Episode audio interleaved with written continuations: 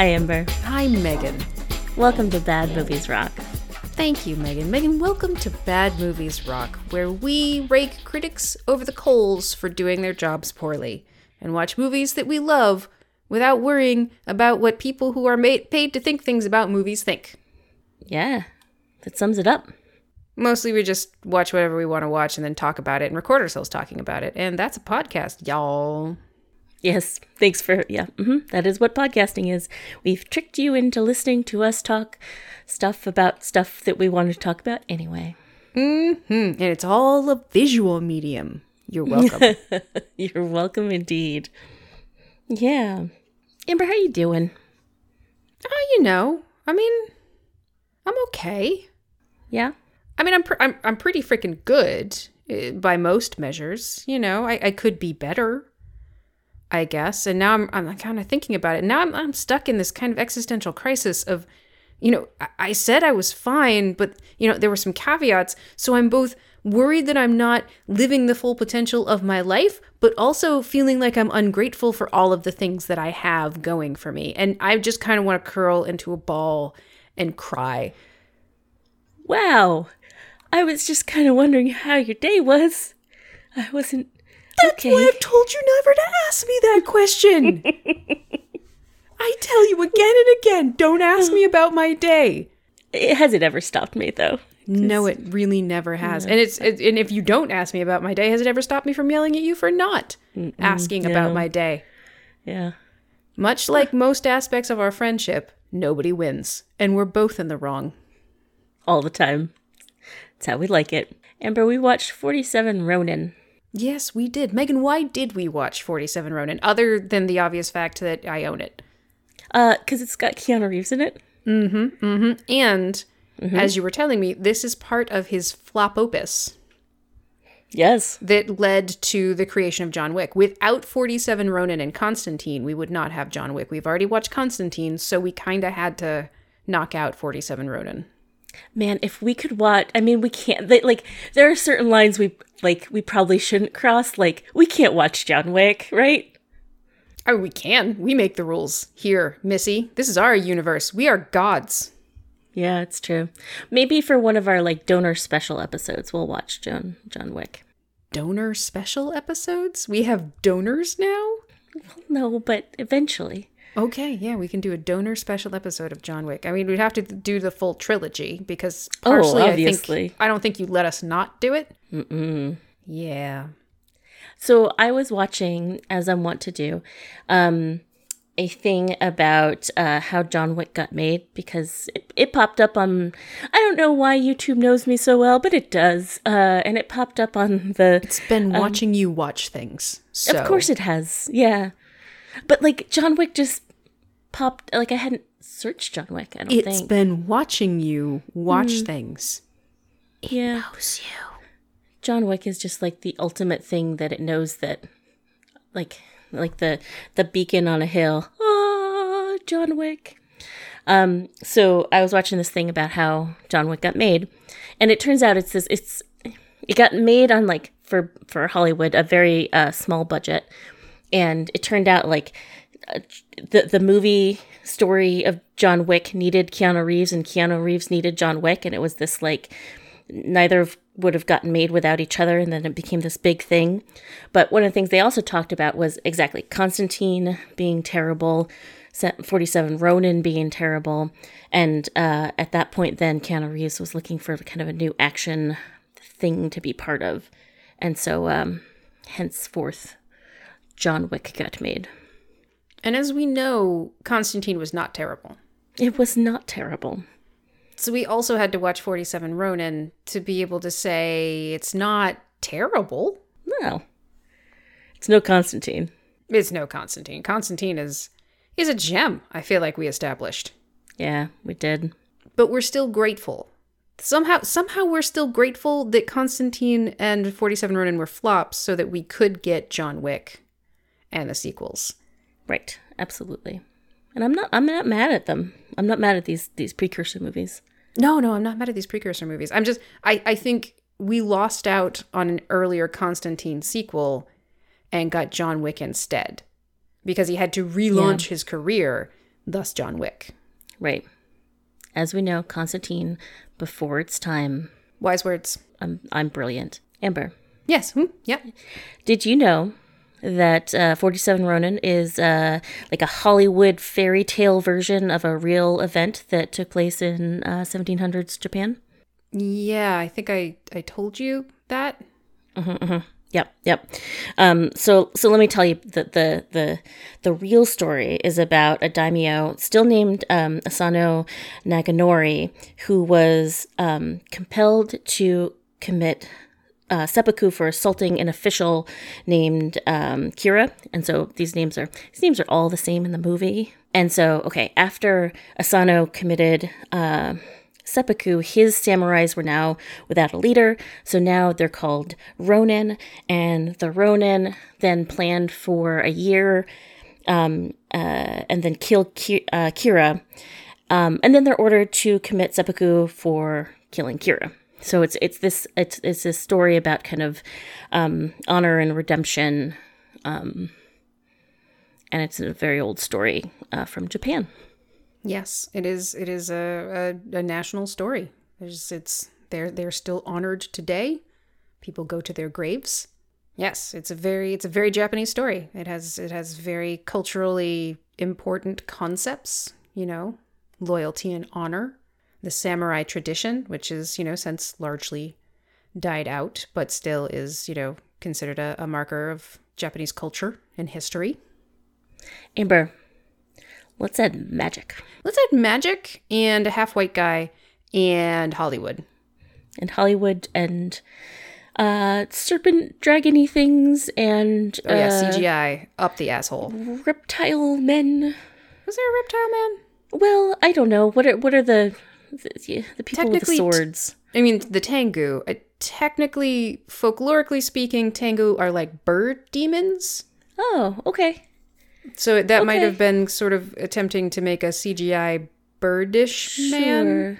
Yeah, the way those eyelids closed made me think reptile, but no, you're right. Yeah, birds do that too. It felt owlish. Reptile makes me like if you'd have like the clear nictitating lens if you were doing reptiles, and they'd have like the slit pupil as like instead he had golden sort of raptor eyes. You're right. But again, I'm reading into it because Tengu makes me think bird demon. No, listen, you're the one with a folklore degree. Oh, so God damn it. I'm going to refer to you. That's such a bad idea. Amber, let's also probably put in a love story too. We definitely need a love story, but not with the main character though. Definitely with the character that we tacked on at the end. The half-white character who isn't a part of the original story. Yeah. 'Cause Hollywood. Yeah. And there you have 47 Ronin. You just described 47 Ronin. Amber, what did the critics say about this movie? Oh, boy. So this is the part where we could get involved. Is this a good movie? No. Is it a misguided movie in many ways? Yes. But is it a 28 on Metacritic level movie? No. 2862 users. The users are closer to making some sense. Yeah. On Rotten Tomatoes, it is 16. 16 for the critics and 48 for the audience. That is Double Dragon level nonsense. This is not a Double Dragon movie. No. It's not. Even if you adjust for the different decades in which it was made. No, this isn't a 2816 movie. It flounders trying to mash two things together unsuccessfully. Yes. And a lot of the critics talk about how tonally you're trying to tell a very serious story that's been told many times by Japanese filmmakers and that is historical. You have actual information to pull from to make the story. And this is inspired by and made for American audiences. And so you kind of accept that they're going to be a little fast and loose with it. But they kept a completely Japanese cast, made them all speak English, added a half-white American blockbuster actor, and then just tacked on a witch and some magic. Okay, cool. All right. If you are going to do that, then you kind of need to really just go in. Just close your eyes and dive into the goofiness. And a lot of the critics said basically this. Yeah. If you're going to go sword and sorcery, go sword and sorcery. Add a little bit more humor. But they tried to keep it was in trying to keep it so serious and loyal to the source material while simultaneously doing magic and love stories that they didn't really do either very well. They're not wrong about that. They're not wrong about that. They're not wrong about it missing its mark kind of on kind of two fronts. But it is not 16 level terrible. It didn't miss its mark that badly. No. Was it missing humor? Yes. Did it go goofy? No. The sorceress was kind of the only person who really seemed to understand what she was supposed to be in the movie. Just weird as hell. The actress just slinking around, climbing onto beds like a creep, climbing off of beds like a creep. like a totally normal creepazoid. Yep. Even this, we'll talk about it, but the sorceress was the quintessential part of the movie that seemed to understand go goofy when we're doing magic and CGI dragons. Mm-hmm. And then you had, 47 people commit seppuku, or 46 people commit seppuku. And the opening was all very, very serious and kind of immersed in getting the audience to understand the concept of honor and loyalty in not necessarily the deepest ways. Some of the critics mentioned it was people were sort of one-note characters. And we were supposed to accept that they were honorable without showing us that they were honorable. And yeah. But visually, it was very good. The actors are all very, very good. There are some familiar faces in here with among the cast. I mean, 2 Mortal Kombat actors and Army of the Dead, Hiroyuki Sanada, back. Yes. Wonderful. Tadanobu Asano, who played Lord Raiden, is Lord Kira in this. Yep. And we even have Kari Hiroyuki Tokawa from the original Mortal Kombat showing up as the Shogun. Yep. There's a lot to love in here. There really is. And yeah, and I can't say anything about the actual acting, about like it's a story that takes itself seriously mostly, but not seriously enough to not include the magic and stuff. But like the part that it does do as like the straight story is quite good. And I feel like if they'd stuck to their guns one way or another, it would have been much better. But would it have translated to an American audience, Megan? Oh, American audiences can bite me. I mean, they really can. It's the fact that you used not Japanese-American actors, but Japanese actors, but then had them speak their lines in English. Right. It's just silly. And a couple of the critics mentioned, some movies made money by having their actors speak in their native language and having subtitles. And they mentioned like Inglourious Bastards and I can't remember other ones, but Definitely other ones. Of course, this would have been full subtitles. And, maybe American audiences can't identify as much with kind of traditional samurai tales of, honor, loyalty, obedience, and those themes, and they need a big old bad guy and an evil sorceress and magical beasts and an ogre. Just an ogre for some reason. Also Keanu Reeves. I understand the need for Keanu Reeves. That's honestly, I'm not going to deny the world a Keanu Reeves story, so. No. But you do get the sense that they, in order to jam his character in there, they have to shift some of the focus off of the real main character, Oishi, played by Hiroyuki Sanada. So they share kind of the main character role, and Keanu gets the girl. Well, kind of. Keanu gets the romance and the big magical backstory. Right. And I will say that most of the humor, well, aside from just Rinko Kikuchi's witch, she was great. She was vamping so hard. She was fantastic. Yeah. She was vamping so hard. So weird. I loved it. The other was the character of Basho, played by Takato Yonamoto. Mm-hmm. And it kind of was just like, he's fat, so ha ha ha ha. So guess what? He's going to be half naked, and he's going to be the only guy who's half naked. And yeah, he's going to do the goofy things. No, thank you. It wasn't even close to being funny. And they didn't. If they weren't going to go full funny, then I think they shouldn't have even done that. I mean, they shouldn't do that to make fun of someone's weight anyway, but like, I don't think you need a funny comedy relief character if you're not going to actually make anything funny more than be funny. A couple scenes. Yeah.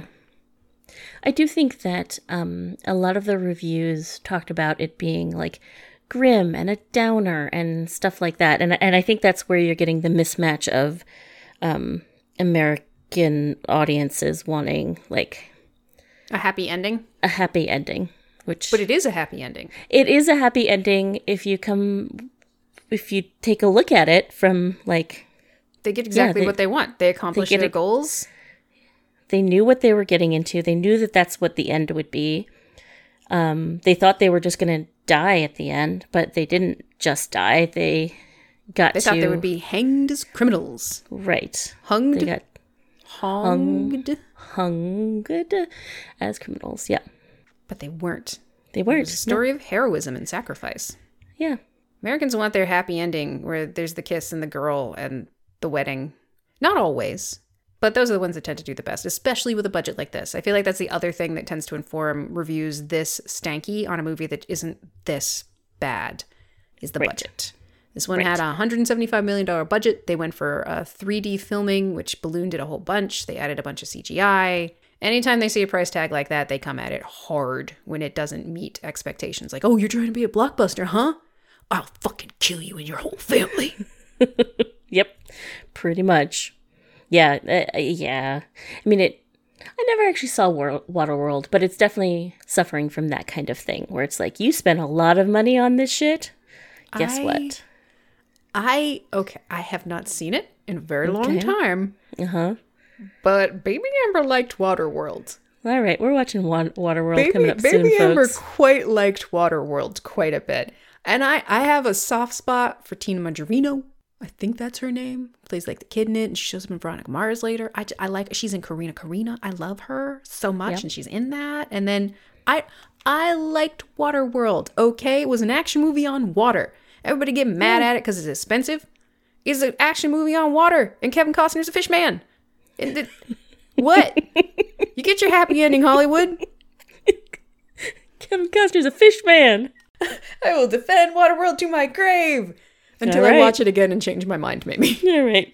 Well, you'll see it pop up in the next few episodes, folks. If we actually rewatched it and thought it holds up to Baby Amber standards, our silence will speak volumes if you do not see it pop up soon. Yeah. So, critic. I mean, like. Give this movie even a 45 to 55. Sure. It doesn't hit all its marks, and it kind of wants it both ways, but kind of fails kind of in each of those ways. But a 16, a Double Dragon level shit. Yeah, no, not for this cast, not for the story was fine. The execution was fine. It was visually very pretty. The CGI was goofy. And yeah, the characters were kind of one note. You weren't getting a lot of flavor, but it did an okay job at what it ineffectively did. Yeah. This should not be this low. Y'all are ganging up and beating this thing to death just because it was limping along, had a big fat wallet. Yeah. It had dreams. It had wants and desires. Did it reach those wants and desires? No, but does that mean we should kick it? I mean, maybe. Come on. Maybe it's because it's it had so much money. It's the rich kid. Other better movies. So you could have made like 6 John Wicks for this. Yeah. All right. Let's maybe I'm on it now. Let's fuck this movie. You could have made 9 John Wicks. Yeah. Anyway, John Wicks cost $20 million. Amber. I know, that's insane. It's insanity. John Wick cost $20 million. This costs $175. Yeah. All right. Critics Corner. Unnecessarily rough. It's not that bad. Is it something I would recommend? Probably not. Let's get into that. Okay. Yeah. Amber. Keanu Reeves and Ko Shibasaki. They keep calling him a half-breed, and you know, he oh my God, actually, hold on. Let's back up just one moment where we have the intro to the movie being like, you know, it's a voiceover thing talking about some stuff. And then, and having someone marked with, what did they say? Marked with something? Well, anyway. They say that marked by demons, but he just has like claw marks on his bald head. Yeah. They did say in the Roger Ebert review, RogerEbert.com review, they said that his half-breed was not, he was half Japanese and half demon, is what they said. Really? Yeah. No, he's half Japanese, half white, and he was raised by demons. Yeah, that's what I said. Pay attention to the movie, reviewer. Yeah. Anyway, we actually start off with a young Keanu Reeves, a young actor playing Keanu Reeves, and he's escaped from his demon home, and then he's lying semi face down in a river, and then Hiroyuki Sanada's character comes on over and tries to drown him for no reason. Well, just comes up into a guy who's like a boy who's like half dead in a river, and just is like, okay. I mean, mixed racial kid in the Edo period, laying in the forest with like clearly demonic claw marks on his bald head. Better to just drown it. It looked kind of just like scratches. Don't ask questions. Drown it. I guess it seemed a little rough. Okay, I come across a strange kid in the woods. I drown it. I assume it's a demon. Amber, we need to, off mic, we need to talk about this. Who left that kid in the woods? Amber. Demons did. Oh, Amber. Or let's, I'm glad you're kidding about this on the internet. Let's talk about this later. I mean, I'm talking, you know, past Amber. Living in the Edo period in Japan would have drowned those kids. Yes, okay. Hypothetical Amber. Hypothetically. Mm-hmm. Okay, great. Yeah, so it starts off with, like, tried child murder, which seems to come a little bit out of nowhere, but that's all right. Keanu Reeves... you know, is kind of living this life as, he doesn't actually get to be a samurai, but he actually trains and can actually really wield a sword well. Yeah, and he's classified as like a peasant, and so he cannot get the girl. She's high class, he's peasant. He's lower than a peasant. Yeah. Amber did say at some point, they're standing right next to each other, but they're worlds apart. Megan, they were. I know they were. She came to see if he was okay because he got hurt. And she's like, oh man, you should have gotten this looked at. And so she takes a damp cloth and dabs it a couple of times. And he says, thank you. And I guess that's done. Yeah. Healed. Yeah. All cloth healed. Dabbing. Dab. If someone only had dabbed you earlier. Megan, they couldn't be together. She was a lord's daughter, and he was less than nothing. The samurai hated him, even after he saved that one guy from that magical antler beast. Dude was like, I wish you'd let me die. I would rather be dead than be saved by you, you bastard motherfucker. I hate you. He did say all of that, yeah. With his eyes. The parts that he didn't say, he said with his eyes. Yep. It's a good actor. Yeah, that beast was wild. So they had to clear out, the samurai were supposed to clear out this beast before the shogun came, and they were going to have this like big tournament between a couple different places. I think that was my favorite CGI was that beast. That beast was wild looking. I really liked that beast. Super cool. Has 6 eyes. Had like the like cool like 3 different types of antlers. Yeah. And then like the super long tail that was like using as like a whip. Yeah. Big old hooves. I like that guy. He was cool. Yeah, he was cool. I don't, you know, and they didn't really explain this. Like, the creature didn't seem like it hurt anybody. They had to go and find it in the woods. You have to assume it must have been rampaging for them to have to clear it out. Yeah. And that fox was there. Clearly, like, so the beast was clearly part of a plot from, we learn that Lord Asano, the good lord who stopped Oishi from killing Keanu, baby Keanu, in a stream. Yes. Mm-hmm. Child aside, yep. Mm-hmm.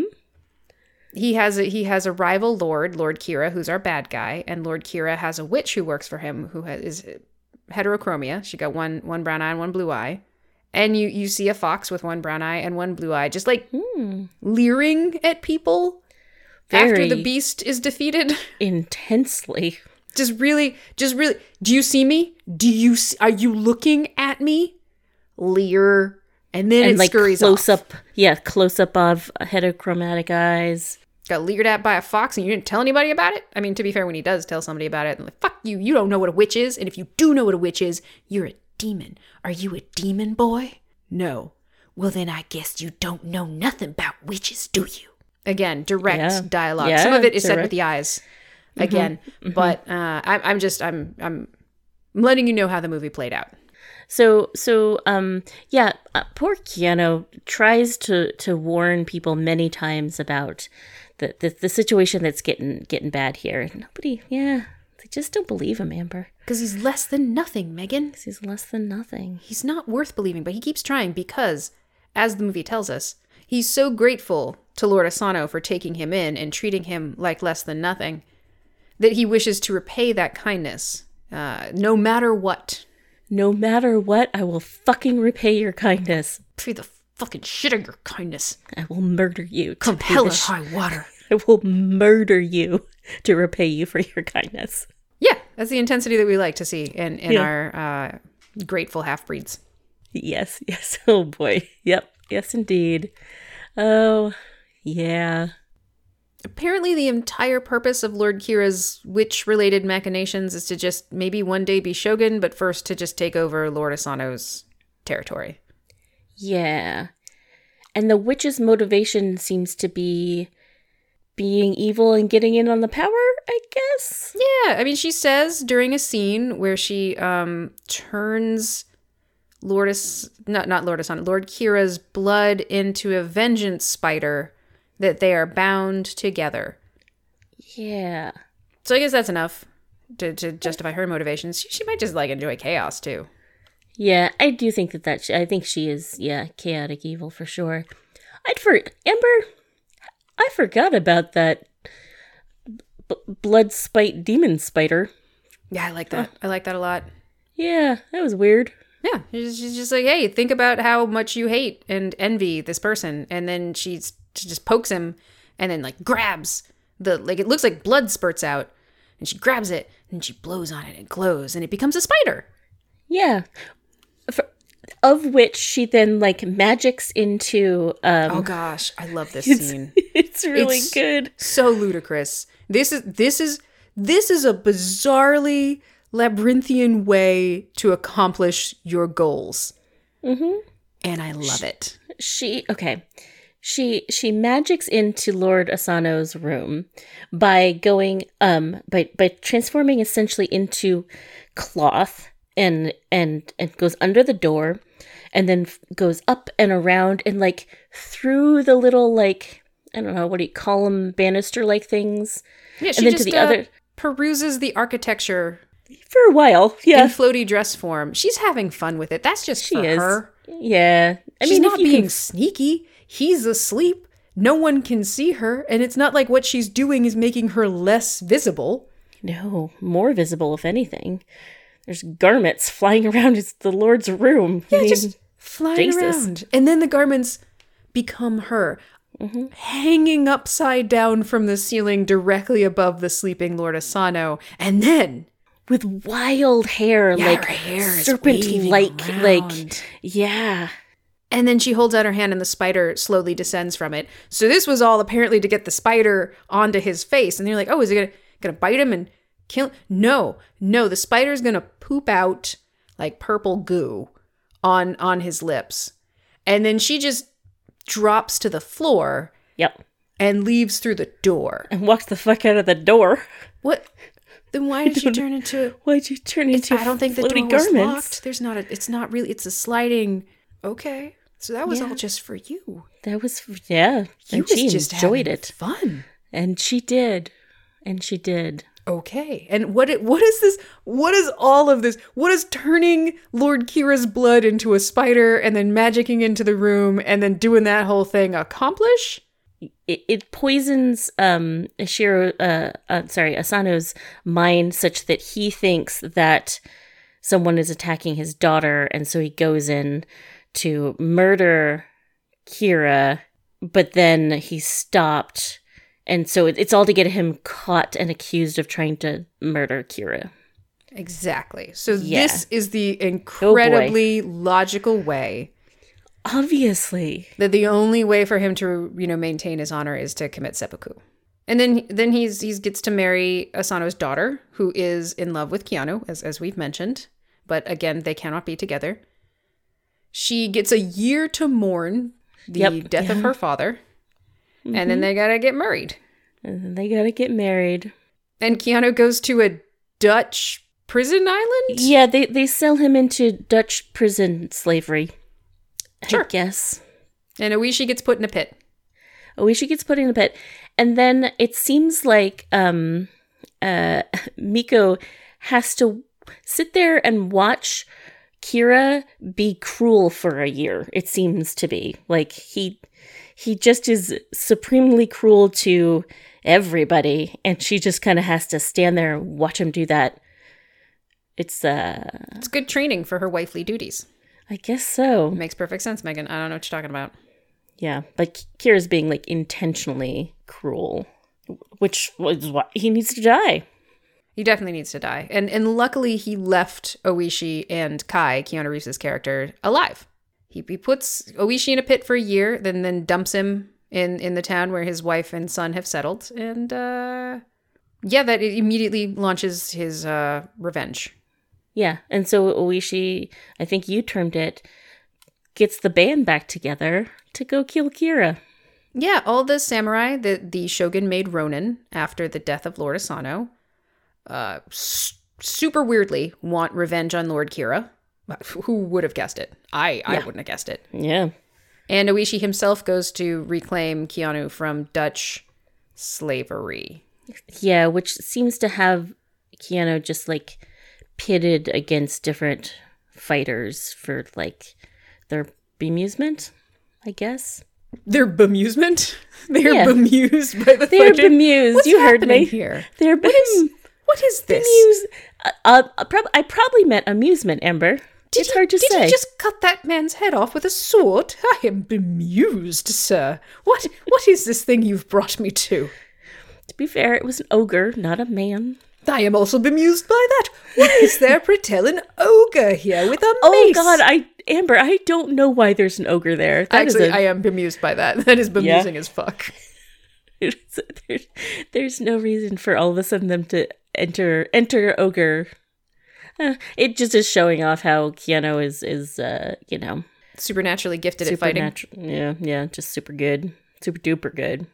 The magic in this is mostly centered around our witch, but we learn that we're told in the beginning when they talk about Keanu's, character when he's a boy and he's running, people surmised that he was raised by Tengu in the forest and, demons trained him in dark magics and that's straight up what happened. That is absolutely his origin story. Somehow they knew exactly what went on in Keanu's life beforehand, despite the fact that all of them fucking hated Kai, didn't talk to him, and I think we're just fucking guessing shit.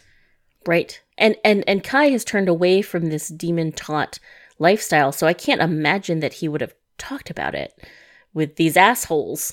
Exactly. These people who have been assholes to him, who hate him just by guessing that maybe he was raised by Tengu and also is half white. Right. So why would he in any way confirm their suspicions? And he's very clear that when he left the Tengu forest, he wasn't going to use any of the magic that they showed him. He wanted to live as a man. Yeah. And he regrets nothing. Yep, exactly. But we get to see his Tengu friends when they need swords, because the sword town has been overrun by Lord Kira's bad men. Yeah, there's the sword maker's village they go to, Amber, and unfortunately, Yes, they're not able to get many swords there. Sword Town's empty, so they have to go to the Magic Forest.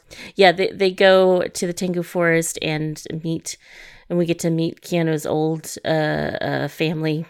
So Kai is telling Oishi all this stuff at the very last minute. Like, as they're heading in, he's like, oh yeah, by the way, whatever you do, don't take out your sword, no matter what happens. Okay, bye. Okay, bye. I'm gonna go have a talk with my friend. Yeah, all your men have to stand out here, Oishi. And you should come in with me, but, like, wait in this room and don't do shit. Don't take out your sword, no matter what. They're going to test us. Anyway, see ya. Mm-hmm. And the test for Kai seems to be, are you willing to use your magic? And yes, he was. He was willing to use his magic. Yeah. He also, the Tengu guy he talked to was like, I mean, you know you can't be with a girl ever in this lifetime, no matter what you do. And also, all those dudes treat you like shit. You abandoned our training to go hang out with people who treat you like shit? You think that was a good idea? You stand by that? You happy about that? Yeah. Apparently, yes. Kai is thrilled with his choices. Apparently, living the shittiest life of a man is better than living the high life as a demon. I guess so. No. So that's a takeaway. And then, meanwhile, Oishi has to watch what it turns out to be the illusion of his men dying in front of him. But he doesn't draw his sword. Right. His test is, can you just listen to what Kai said?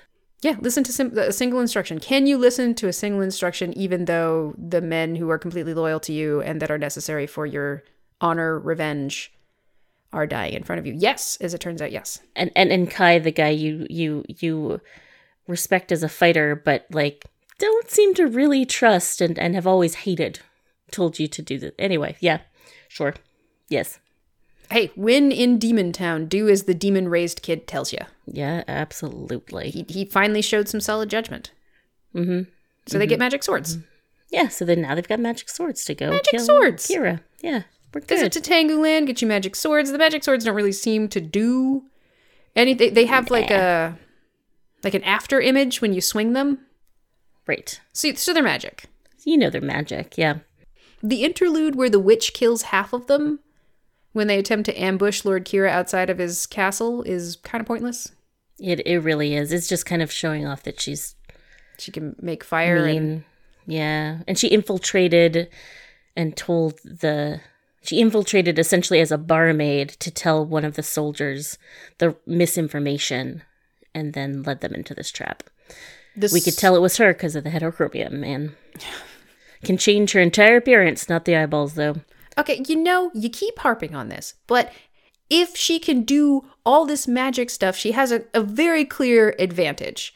And so nature gave her a disadvantage so that wise people like Kai would be able to tell a witch when a witch is in front of you by having two different colored eyes no matter what form they're in. Yeah, okay. They didn't want to make her OP. I get it. Balancing things, Megan. Yeah, like your D&D weapons, you've got to be balanced. The one story reason, I guess, for that whole everybody burns scene is, I guess at that point, Kira thinks everyone's dead. Yeah. Yeah, true. So they're able to surprise him at his castle, though they would have surprised him at his castle anyway because they were very stealthy, sneaky about the whole thing. Yeah. But I guess he wasn't on guard on his wedding day, so... And he would have been if he'd known they were still alive? I guess so. It doesn't matter. They wouldn't have looked harder. Yeah. So essentially, yeah, the Ronin join a group of traveling entertainers and get led into the city that way. Well, some of them do. Most of them have to scale a wall. Their main plan seemed to be to have Oishi stab Kira during the performance. First, Oishi has to learn the performance because he's actually doing the play. He seems to be one of the main characters in this play. Yes. Yes, he does. He's a talented samurai turned Ronin. He can do anything. He can, and he does. And then it just turns into a kind of a bloodbath. There's arrows and stabbing and chopping, and Keanu has to fight the witch. Kai goes up against the witch. Yep. Who turns into a CGI tendril face, Falcor-looking fish dragon. Yes, exactly right. Excellent. And he uses his magic to defeat it, but only because. The only way he can save Mika is by using his magic movement blur thingy. Yeah. So he finally decides to use it. Mm-hmm. And Oishi gets to cut off Lord Kira's head. Yep. And then he holds up the head to stop all the fighting. Oh, here's the head. Stop fighting now. Boss is dead. Guess I gotta kneel now. Yep. Those are the rules. You show me my boss's head, I have to kneel on the ground. That is stop fighting. Mm-hmm. That's how it works at my work. Yeah. That's how it works at my work, too. Oh, shit. Cut off the boss's head. Well, I'm going to kneel now. I'm just going to kneel. Yeah. To be fair, I would do that. You just take a knee? I mean, I don't think I would know what else to do. I feel like I'd probably leave because people are taking heads. I feel like I would try to leave rather than make myself... I feel like I would leave rather than make it harder for me to leave by kneeling on the ground. It sort of puts me in a, okay, I guess you're going to behead me now position. You know, when you kneel on the ground. It's like, I guess we're just, well, then you got his head. You might as well take mine. Yeah. All right. You've convinced me. I won't do that next time. Yeah, please don't stick around if somebody cuts off your boss's head and shows it to you. Okay. Maybe. Roger that. I will do my best. If there's an exit. If they're standing in front of the only exit, then I don't know. Try kneeling, maybe. Yeah. Something. They want some reaction from you. Maybe kneeling is the right one. Yeah. Turn on the radio, man. What? So this is... my dad would sometimes ask us these... We'd be in the car a lot as kids, going back and forth places over the summer. And one of the games he came up with was the impossible game. And this is not really a true impossible game question, but like one of his questions was like, if all of a sudden you are in a car and the car is plummeting through the air, what do you do? And I don't remember if it was my brother who said this or my dad. Anyway, the one of the answers was turn on the radio because, like, what the fuck else are you gonna do? Like, see if there's something good playing on the radio for the next few seconds you have of life. Well, the idea was like maybe the radio would do something. Like you don't like you're in some weird dream ass. Like nothing makes sense. You're in a falling car and you weren't before. Like I don't know. Turn on the windshield wipers. Okay, so you're just trying to start some shit because you weren't talking about, like, if your car starts to plummet. You were talking about, like, bam, you're in a falling car. Bam, you're in the, like, sky and you're yeah. Mm-hmm. This is, like, something. At that point, you can do whatever the fuck you want because nothing means anything anymore. Exactly. You turn on the radio. Okay, well, that thing that you said to me apropos of nothing now makes sense. Yeah, you're welcome. Thank you. Mm-hmm. Yeah, Amber, then they all the Ronin turn themselves in to the Shogun, who says that he should hang them like common criminals, but they have demonstrated Bushido in their actions, kind of restoring their honor as samurai, and so they now can commit seppuku. Yeah, gosh, darn it, I should execute you like little rapscallions, but oh, you were just oozing with honor. Yep. Why don't you eviscerate yourself? You know what? Go ahead. I'm going to let you eviscerate yourself. I'm going to let you. Mm-hmm. You're solid dudes. I get where you were coming from. You were Bushido to the bone. Mm-hmm. Yes. So everybody gets to kill themselves, including Kai, even though he wasn't officially samurai turned Ronin turned samurai again. Because, you know, Shogun's like, I don't see Ronin in front of me. I see samurai. Oh, and Kai was included, and that's beautiful. He finally gets to be, yeah. Mm-hmm. I think he just didn't notice him. Yeah, but also probably true. There were 47 of them. Yeah. The one thing is that Oishi's son, Chikara, gets pulled out, and the Shogun says, you know, I'm going to spare Oishi's son so that Japan can have his bloodline continue.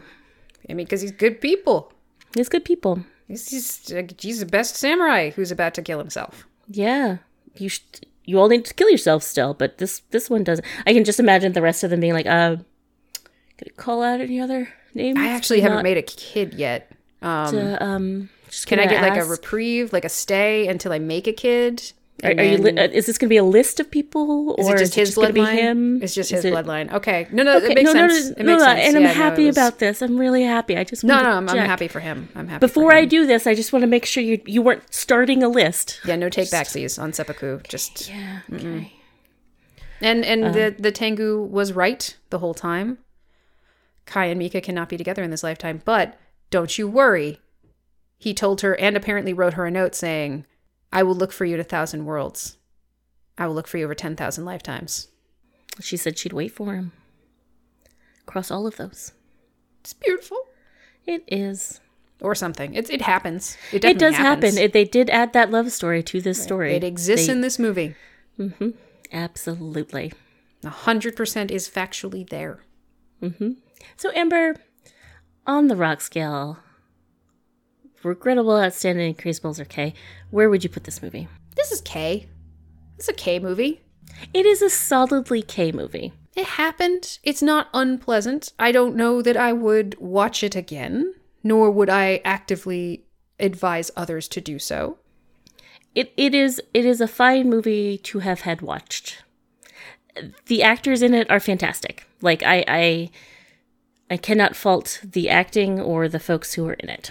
The story gets a little bit lost in where it's trying to go, but it's K. It's not 16. I'll tell you that much. It's not actively terrible. Megan, do you remember when the witch offers Mika some sushi?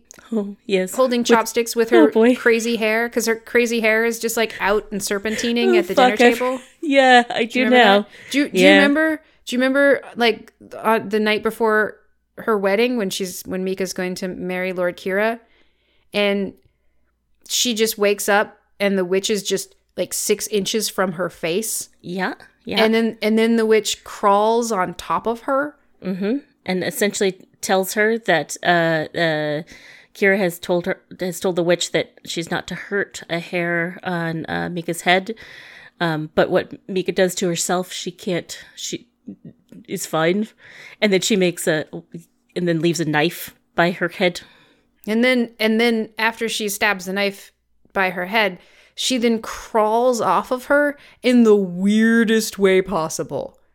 Yeah, it's so good. It's very good. Yeah.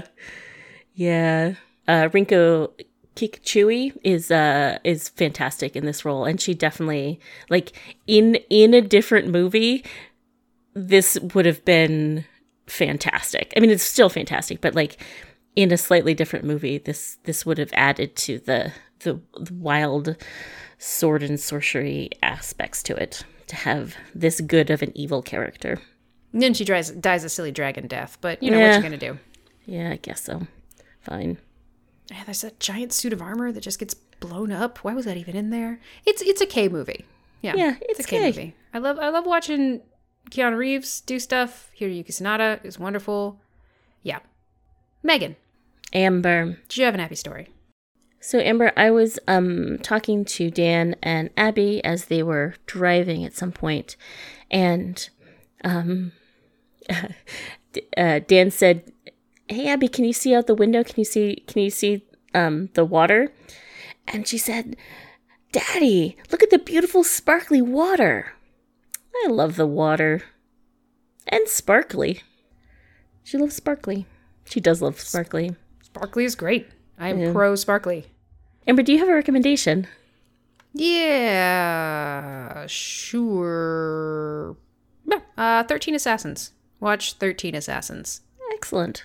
Japanese film about some samurai who have to kill a bad guy, but he's a really bad guy and he's got 200 men and there's only 13 of them.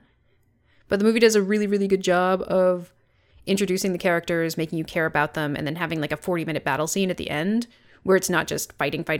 You are emotionally attached to the people who are individually fighting and dying. It's sort of like a hopeless cause for honor. It makes me think of this movie, only that movie is actually really, really good. It's one of a handful of actually very good movies I own. Nice. Awesome. Yeah, watch 13 Assassins. I mean, it's a gimme recommendation. If you've seen it, you love it. If you haven't seen it, then you know it's worth watching if you're into that sort of thing. Beautiful. Megan, thank do you have a recommendation?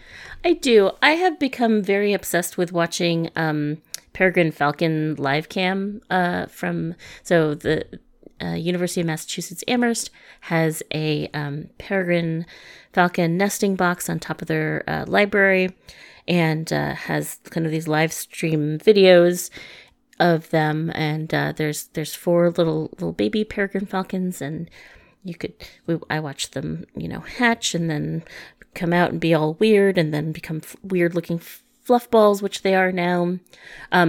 They also, the UMass folks are friends and Twitter pen pals with the California Berkeley Falcons, who are a little bit ahead in terms of timing of our Falcons, and those ones have just started to fledge.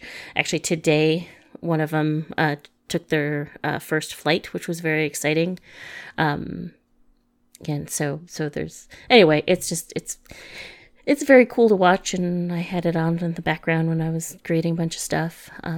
So there's a bunch of these out there, but if you do Peregrine Falcons UMass Amherst or something like that, that'll come right up, or you can look up the Berkeley one. It's delightful. You're recommending the people nerd creep on some burbs. Yes, absolutely, 100%. Watch them when they think they have privacy. Mm-hmm. Wow. Troubling. Yes. Isn't it, though? Yes. So, Amber, shall we wrap this up? And I can do it in my classic way of how I do it. Please do. Okay. Please do. I am so looking forward to this.